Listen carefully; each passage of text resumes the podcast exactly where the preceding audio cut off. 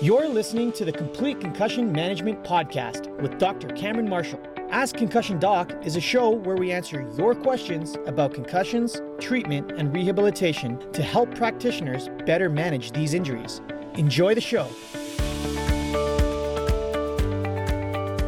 Welcome, everyone, to episode number 40 of Ask Concussion Doc. I have my phone flipped around facing me on my Concussion Doc profile, so it might be a little bit distracting for me. But today we have an interesting podcast for you, and it's based on a case that was submitted to me. We don't typically take patient cases. Uh, just because of the medical legal requirements and everything else that goes with it. So, Please note that this particular podcast does not constitute medical advice. However, I am going to lay out some research advice uh, and just kind of help out Ethan, uh, who submitted this case. He just signed in. So I told him to join us today in case he had questions as we go. Uh, and then he could we could elaborate on some things just to work through because the case that he submitted to me uh, has a lot of similarities with I'm sure a ton of people, and it's common questions that I get from my patients. And so I think this will really help people out that have long-standing concussion symptoms and some of the same kind of things going on as Ethan. So the case is from Ethan. He's there. Hey Ethan, how you doing?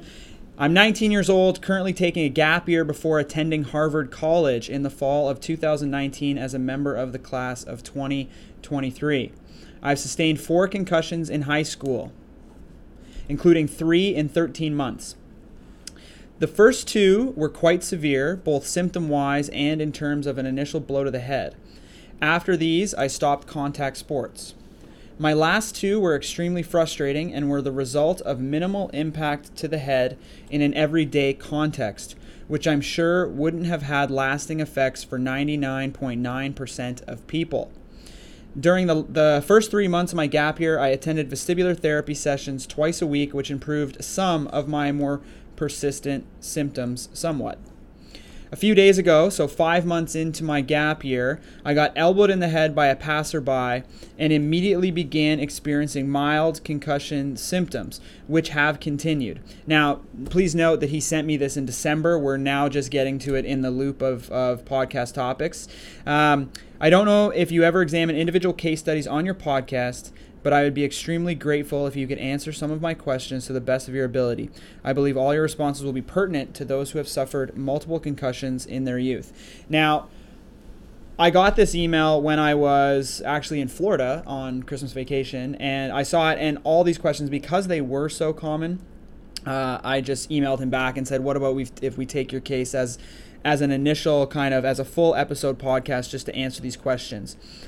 Okay, the first question is Am I stupider uh, than before I got my first concussion? He says he's had a harder time with math after his first, spelling after his third, and short term memory after my fourth. Not sure if this is me being paranoid and searching for some difference or if it's real. So I'm going to answer that question first. The eh, it's a tough one. It's a tough one because you don't necessarily develop um, you know, cognitive problems um, after every concussion, and those cognitive problems don't necessarily get worse after every concussion. A lot of times, and, and I was actually speaking with a patient yesterday about this that a lot of times cognitive problems or seemingly cognitive problems are not necessarily cognitive problems sometimes the similar similar type scenarios um, such as you know having difficulty with concentration difficulty with spelling difficulty with math things like that can be related to other scenarios such as anxiety, uh, post traumatic stress, um, other psychological manifestations that will seem a lot like cognitive problems but aren't necessarily true cognitive problems. And I've referred patients to, uh, we, we refer patients to neuropsychologists all the time. We refer people to um, OT um, and that type of thing. And a lot of times they will say, and even in their initial consult, they'll say that cognitive problems aren't necessarily cognitive problems. And so um, it's not you know there's there's a chance that there could be some cognitive problems obviously there is with with any type of concussion injury but just because you are having some of these issues it may be related to other things for example if you are having headaches it's going to be a lot more difficult to perform and do math and do spelling and have short term memory when you're constantly dealing with headaches because that becomes your focus. If your focus is on the fact that you can't focus, well, then you can't focus. Do you know what I mean? So it kind of becomes this self fulfilling prophecy. If you believe that your short term memory is affected, you're going to find things throughout your day that lead you to believe and continue to go down that path that your short term memory is affected. And then it becomes this self fulfilling prophecy where, you know, some people will forget you know events and they'll forget forget parties and they'll forget things items they have on their agenda. And i'm really bad for this too. I see that my wife joined so she can probably attest to this that she'll tell me something and you know two days later i'll completely forget that you know we have to do this event or something like that. Now is that because I have cognitive problems? I don't think so. I think that's because I am either busy at the time, focusing on something else, not paying 100% attention, and you're losing that. Now, if I had had a concussion, I would automatically attribute this to that concussion injury. And I think that's what people do a lot of times is that they focus on something like this and it's so subjective, right? It's so subjective and unless you've actually been tested by a neuropsychologist, by an occupational therapist, by somebody that does some sort of cognitive testing, you don't know if you actually have a true cognitive problem, but you can trick yourself into believing that you do. So I think this one right here is a bit of a tough question. I would say that the chances are pretty good that you're not stupider uh, after having a couple concussions. I would say that most people test within the range of cognitive normal uh, after concussion, and I think a lot of these quote unquote cognitive problems are completely subjective um, and don't necessarily indicate a true cognitive problem. Um, just to add to this, because it just kind of popped in my head, is uh, the University of Buffalo recently did a study uh, using former NFL players and NHL players and they compared them to non contact athletes. So the NHL players and the NFL players coming into the study all believed and thought that they had cognitive problems. Um, their spouses were saying that they had cognitive problems and memory problems and everything else. They did all sorts of imaging, uh, MRI imaging, functional imaging. Then they went to uh, neuropsychological testing and tested them on all sorts of ranges of cognitive function and they found that the former NFL players and NHL players were no different on any cognitive measures than any of the non contact athletes of the same age. It's because they the, the one difference was that they had greater anxiety and they believed that they had cognitive problems. So all of their cognitive problems were self manifestation and when when you compared them to non contact athletes of the same age, they were no different. So they had just typical age related cognitive changes, um, but in their own mind, they believed that they had something wrong with them. And I think this happens a lot of times to concussion patients. And Ethan, I probably, you know, I would say that this is probably likely case uh, for you. Hope that answers your question. Hope that makes you feel a little bit better. How likely is it? This is question number two. How likely is it that my concussions will affect my quality of life down the road? Um, very, very, very unlikely. Concussion is a temporary deficit. Okay, concussion causes a temporary functional deficit within the brain. Uh, and by temporary, I mean within a month or two, things are things should be back to normal from a concussion recovery standpoint, from a brain function standpoint. Um, however, the research around CTE right now has everyone afraid that they're going to suffer from some sort of long-term problem. We don't know anything about CTE. I've talked about CTE a few times on this podcast. CTE, at best, right now, is a theory. And the theory is that they've had these former NFL players that have had mental health complications, let's say, aggression, rage, memory impairments, cognitive impairments, executive function impairments, things like that. Um, and then after they die, they've looked at their brains and they've found a buildup of this protein called tau. Tau protein also occurs in Alzheimer's disease, and I think there's about 20 different types of tauopathies where tau protein accumulates in the brain. The theory, at least in this sense, is that it's the result of concussions or repetitive head trauma that causes this damage to the brain that causes this tau to accumulate that is right now at this point completely theoretical. We don't even know if the impairments that people are saying they've suffered or are suffering are true impairments. Like I said, that NFL and NHL study from Buffalo found that patients didn't have any actual objective findings in terms of their neuropsychological function. However, they all believed that they were impaired. We don't know if there is impairment in the true sense, and we don't know if any impairment actually correlates with the tau protein that's in the brain. So all we know is we have brains with tau protein in it. Whether that tau protein is the result of some sort of disease, we don't really know, or whether that's just a part of normal aging, we don't know because we don't have enough control brains to say. Now, that tau protein can be due to other things because a lot of times there's other factors happening in these people's lives, such as alcohol abuse, um, uh, painkillers, um, anabolic steroids, and a number of other things that could lead to cognitive impairments and some of the same symptoms that they're experiencing. So, how do we know it's not that? The idea became it's concussions, and the media has run with that. And unfortunately, it makes people like Ethan concerned for their well being in the future. Now, CTE is extremely, extremely rare. Um, we don't know if it's the result of concussions or not. I wouldn't believe everything you read in the media. It may be due to concussions, um, but it may not be. So, the long term effects for concussion, for the most part, are negligible to none at all. Um, and this, you're talking about a very, very rare instance of professional former football players that have had multiple, multiple, multiple hits over a period of, you know, you know five to 20 years kind of thing.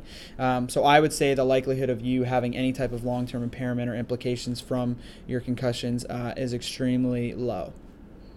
So i hope that also makes you feel better. How long will it take for me to be fully healed and therefore not more susceptible to future concussions? Okay. Um, concussion recovery in terms of symptoms um, it depends. Everyone's a little bit different. The pathophysiological processes that happen inside the brain are a very short term, temporary thing within a matter of kind of four to six weeks uh, for the most part. The symptoms, however, from concussions are due to potentially other things. Uh, one is blood flow impairments that can happen at the same time that concussion happens. Another one is um, metabolic or inflammatory issues hormone issues. Uh, number three is visual or vestibular system dysfunction. Number four is neck dysfunction. And number five, I've alluded to it before, is psychological manifestation. So anxiety, PTSD, depression, etc. So, how long will it take me to be fully healed? Well, your concussions were months ago. I would say that in terms of brain recovery, uh, things have likely healed. However, the symptoms might be due to some ongoing issue that just needs to be figured out. So you need to do you need to find somebody who has training in this, um, not just vestibular, because vestibular is only one of those five components, right? So you need to find somebody who has concussion specific training that can put you on a treadmill, analyze you for. Um, uh, your blood flow impairments and your autonomic nervous system function. You need somebody who can assess your diet and give you uh, some various recommendations on what to eat. Um, you need somebody that can look at your neck, somebody can assess your visual system and your vestibular system, because all of those things are likely what's driving your symptoms. That paired with you know anxiety and worry about all the other things that we've already kind of talked about because the symptoms of anxiety and PTSD are also identical to those of concussion. So when this person walks by you on the street and you get an elbow in the head, that is unlikely to be enough force to even cause a concussion injury to happen in the first place. But you had all these symptoms.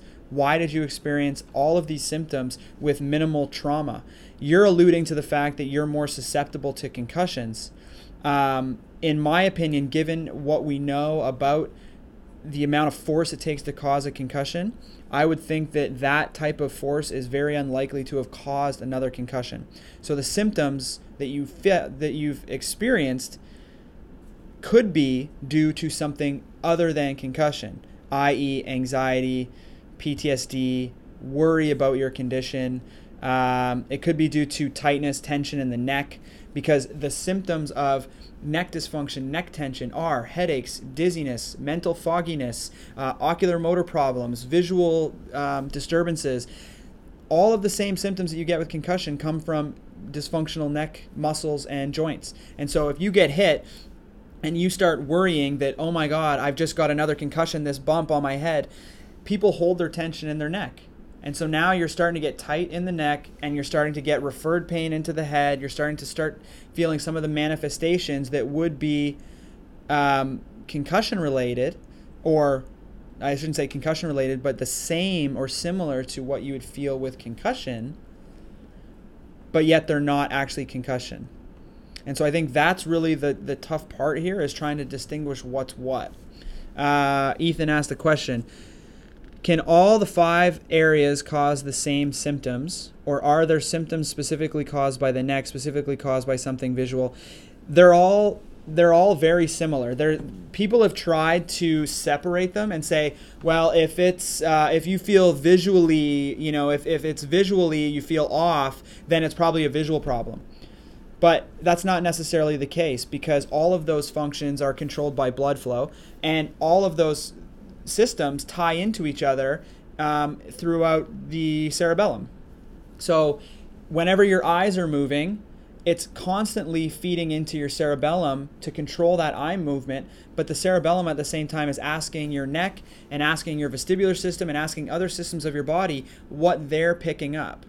So it may seem like a visual problem perceptively to you, but it could be a neck problem because as your eyes are moving around the world, it's constantly asking your neck for information. And if your neck is all jacked up on one side or you have different dysfunction in your neck, it causes your eyes to skip because the the mechanisms, the feedback is not consistent. You don't get congruent signals. So you can't really separate what's what. Right? If you go to somebody and say you're dizzy, that person, if they're a vestibular therapist, is going to run you through all sorts of vestibular stuff and try to find some vestibular cause for it. But it all along could be a neck issue, or it all along could be a visual issue. So it just takes somebody who has training in this to try and separate it out. Uh, and that's why I really kind of harp on that thing is don't just go to vestibular physio and think that that's the answer. That's one small component, but all of these systems give you the same findings, and so it becomes very confusing to figure out what's what. Does that answer it? I hope that answers it. Um, okay, susceptibility to future concussions. There have been a couple studies, large epidemiological studies, that have found that if you've had previous concussions, you're more likely to have future concussions. These studies are usually quite flawed in their methodology, meaning that the way that the study was done was bad, to say the least. So, one of the studies that I know that they found that if you had a concussion uh, previously, that you had a six-fold greater likelihood of having another one.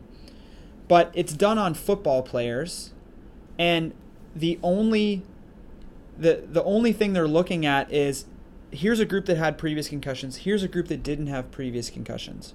And if we follow this group over two years, who's more likely to have concussions? The group that didn't have a previous concussion or the group that did? And what they found is the group that did have previous concussions had a six fold greater likelihood of having another subsequent concussion. But they don't take things into account like style of play. Maybe that group that had a concussion was more aggressive. Maybe that group that had a concussion um, played positions that were more risky. And that, like I said, aggressive style of play. Maybe they're more likely to lead with their head. Maybe they're more likely to take riskier behaviors on the field, which then puts them more at risk for those concussions. So those types of studies can't control for those variables, and so it tends to lead in the direction of increased susceptibility. However, there's been also studies done on biomechanics where they actually look at the force delivery to people that have had a previous concussion versus those that have not, and they find that each of those two groups still get concussions around the same force delivery point. So just because you've had a previous concussion does not necessarily make you actually more susceptible to getting another one. It might, but we just don't know that yet based on the literature that we have so far. The studies that have been done have flaws in them, and I haven't seen anything that's really compelling that suggests that you're actually more susceptible. For the most part, what I've seen uh, and, and the higher quality studies that I find is looking at the biomechanical implications. Are these people actually getting concussed with less force? And the answer so far is no. So I wouldn't necessarily say that you have any type of increased susceptibility to concussions. You might be suffering symptoms with less force, right? Because you're getting a little elbow in the head, getting an increase in your concussion symptoms. But that doesn't necessarily mean that you've had another concussion because the symptoms are not specific to concussion, right? Anxiety, PTSD, neck dysfunctions, ocular motor things, whatever it may be, um, you know, stress, tension, whatever it may be, can cause those same symptoms. And I think based on the light mechanism of injury, it's more likely that that is what's going on, not subsequent concussions. So in the in the having three concussions in 13 months and then in the past couple months having another couple concussions, I would I would probably be trying to drill in if I was your practitioner, drill into each of those concussions to try and find out what was the actual force delivery, right? You need a substantial amount of force to cause concussion injuries. We're not that fragile. We just aren't. If we could get concussed by little bumps in the head, we would all be in big, big, big trouble. Okay? But you can actually sustain quite a bit of force before getting a concussion injury. Um, I hope that makes sense. What is the effect of substances on the concussed brain? My understanding is that alcohol and most drugs are always bad for concussion recovery, but that CBD um, or cannabis uh, seems to have some merits. So, we don't really know much about substances on the concussed brain necessarily. One thing we do know is that one of the causes of persistent concussion symptoms is inflammation. Alcohol tends to be pro inflammatory. So, alcohol creates more inflammation in our bodies because what it does is it increases the permeability of our gut lining, which increases um, inflammation. So if you have if your symptoms are driven by inflammation and you drink alcohol, that can exacerbate that inflammation, which can make things worse. Uh, if it's not inflammation related, alcohol can make you temporarily a little bit more dizzy and more likely to bang your head. Um, but in terms of what its actual effect on the concussed brain is, we don't really truly know. CBD has actually been shown to have some anti inflammatory effects it's only been studied so far in um, a small group of mice. Uh, I think it's interesting. I just don't think there's enough research there yet to provide any type of recommendation on it. Um, but there is some evidence to suggest that it potentially has the ability to reduce inflammation, uh, particularly in the brain. And so that might be an interesting treatment option uh, in the future given more um, research. Ethan has another question. For context, the symptoms after getting elbowed went away fully after seven to eight days. By far the fastest recovery I've had, so maybe mostly psychological. See, it's good that you're even in your own mind thinking that that's possibility. One of our phones is dying. I'm getting the wrap it up signal. Uh, those are the four questions, but I'm gonna. F- there's one last point that he makes here. Getting hit in the head has been my biggest fear for the last five years, but I can't seem to avoid it. The again, getting hit in the head is is not necessarily what you have to be afraid of. It's having substantial force delivery. Your head needs to accelerate and decelerate at a fairly significant rate to get concussion. Um, I had a patient recently that was afraid of just even in cars, just going over bumps, speed bumps. They, he would freak out and think that he had had another concussion, or turning the head side to side like this while while looking at a target. Very afraid to turn the head too quickly because he was afraid that the brain was going to move around inside his head and create another concussion. Again, you need so far from what we know from the biomechanical literature, you need between 70 and 120 G's of acceleration to put that in perspective for people that are listening or watching, when you're in a car accident, your airbags are set to deploy at a change of velocity of 50 kilometers an hour, which is about 30 miles an hour. So if you're in a car accident and you're going 30 miles an hour or 50 kilometers an hour and you rear end somebody at a dead stop, okay, your airbags are going to deploy. That translates into about 60 Gs through the seatbelt. So the concussion range is around 70 to 120 Gs.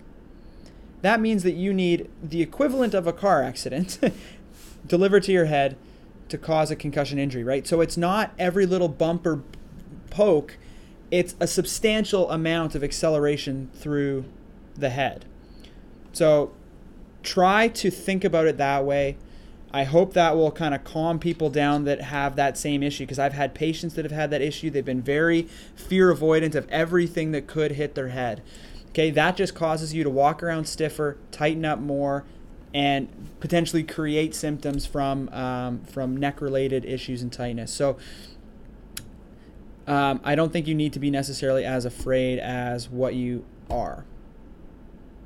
Is that phone still alive? Still alive. Still alive. Okay.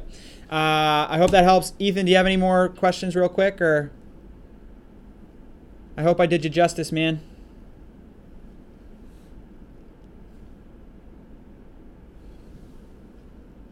We had another question in here, actually, somewhere.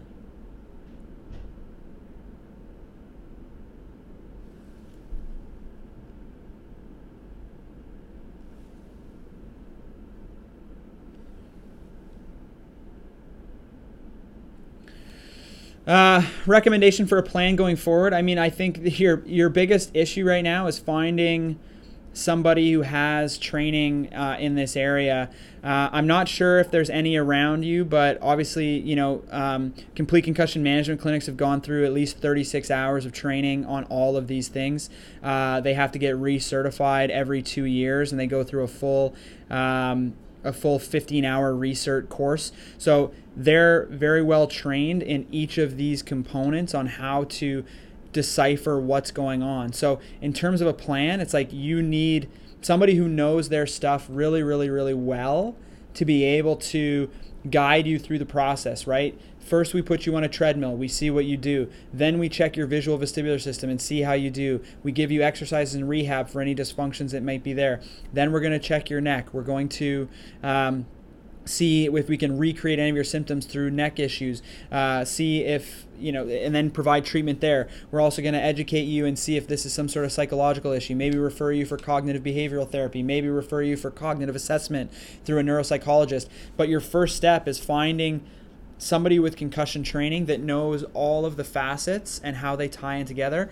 Um, obviously, my bias, I would say I recommend complete concussion management clinics. We've provided all the training to them, um, and so they know kind of everything that I know, uh, and they'll be able to help walk you through that kind of a plan. I mean, it's tough for me in my position right now to try and give you this over over Instagram, but I think that's that's your best bet. You need to find somebody who who can guide you through. Um, given that I may play intramural sports in college or maybe learn skateboarding, uh, continue drinking like a normal college student, etc. Um, yeah, I mean, once the once your symptoms have gone, then you can start getting back into all these activities, right? And like I said, as far as we know, there's there's some there's some people that will believe that uh, you might be more susceptible to concussion. However, the evidence so far, in my opinion, doesn't necessarily create that to be a, um, a, a, foregone conclusion. Um, so I would, you know, be careful in the meantime. Get rid of your symptoms. Focus on your health, uh, and then you can gauge your own risk in going into whatever activities uh, in the future uh, after that. I think that's for you and your healthcare professional to figure out necessarily. Uh, very important topic. Good level of details. Um, anxiety and concern of what's a new concussion and what is not is super important. Sweet. Thank you. Thank you for the comment. Uh, all right. We're about to die. Ethan, hope that helps, man. Uh, good luck with everything. Cheers, guys. We'll see you next week. Thank you for listening to the Complete Concussion Management Podcast. If you like the show, please subscribe and let us know by leaving a review. Have questions about concussion management for future episodes? Submit them to our website, Facebook, or even Instagram. See you next time.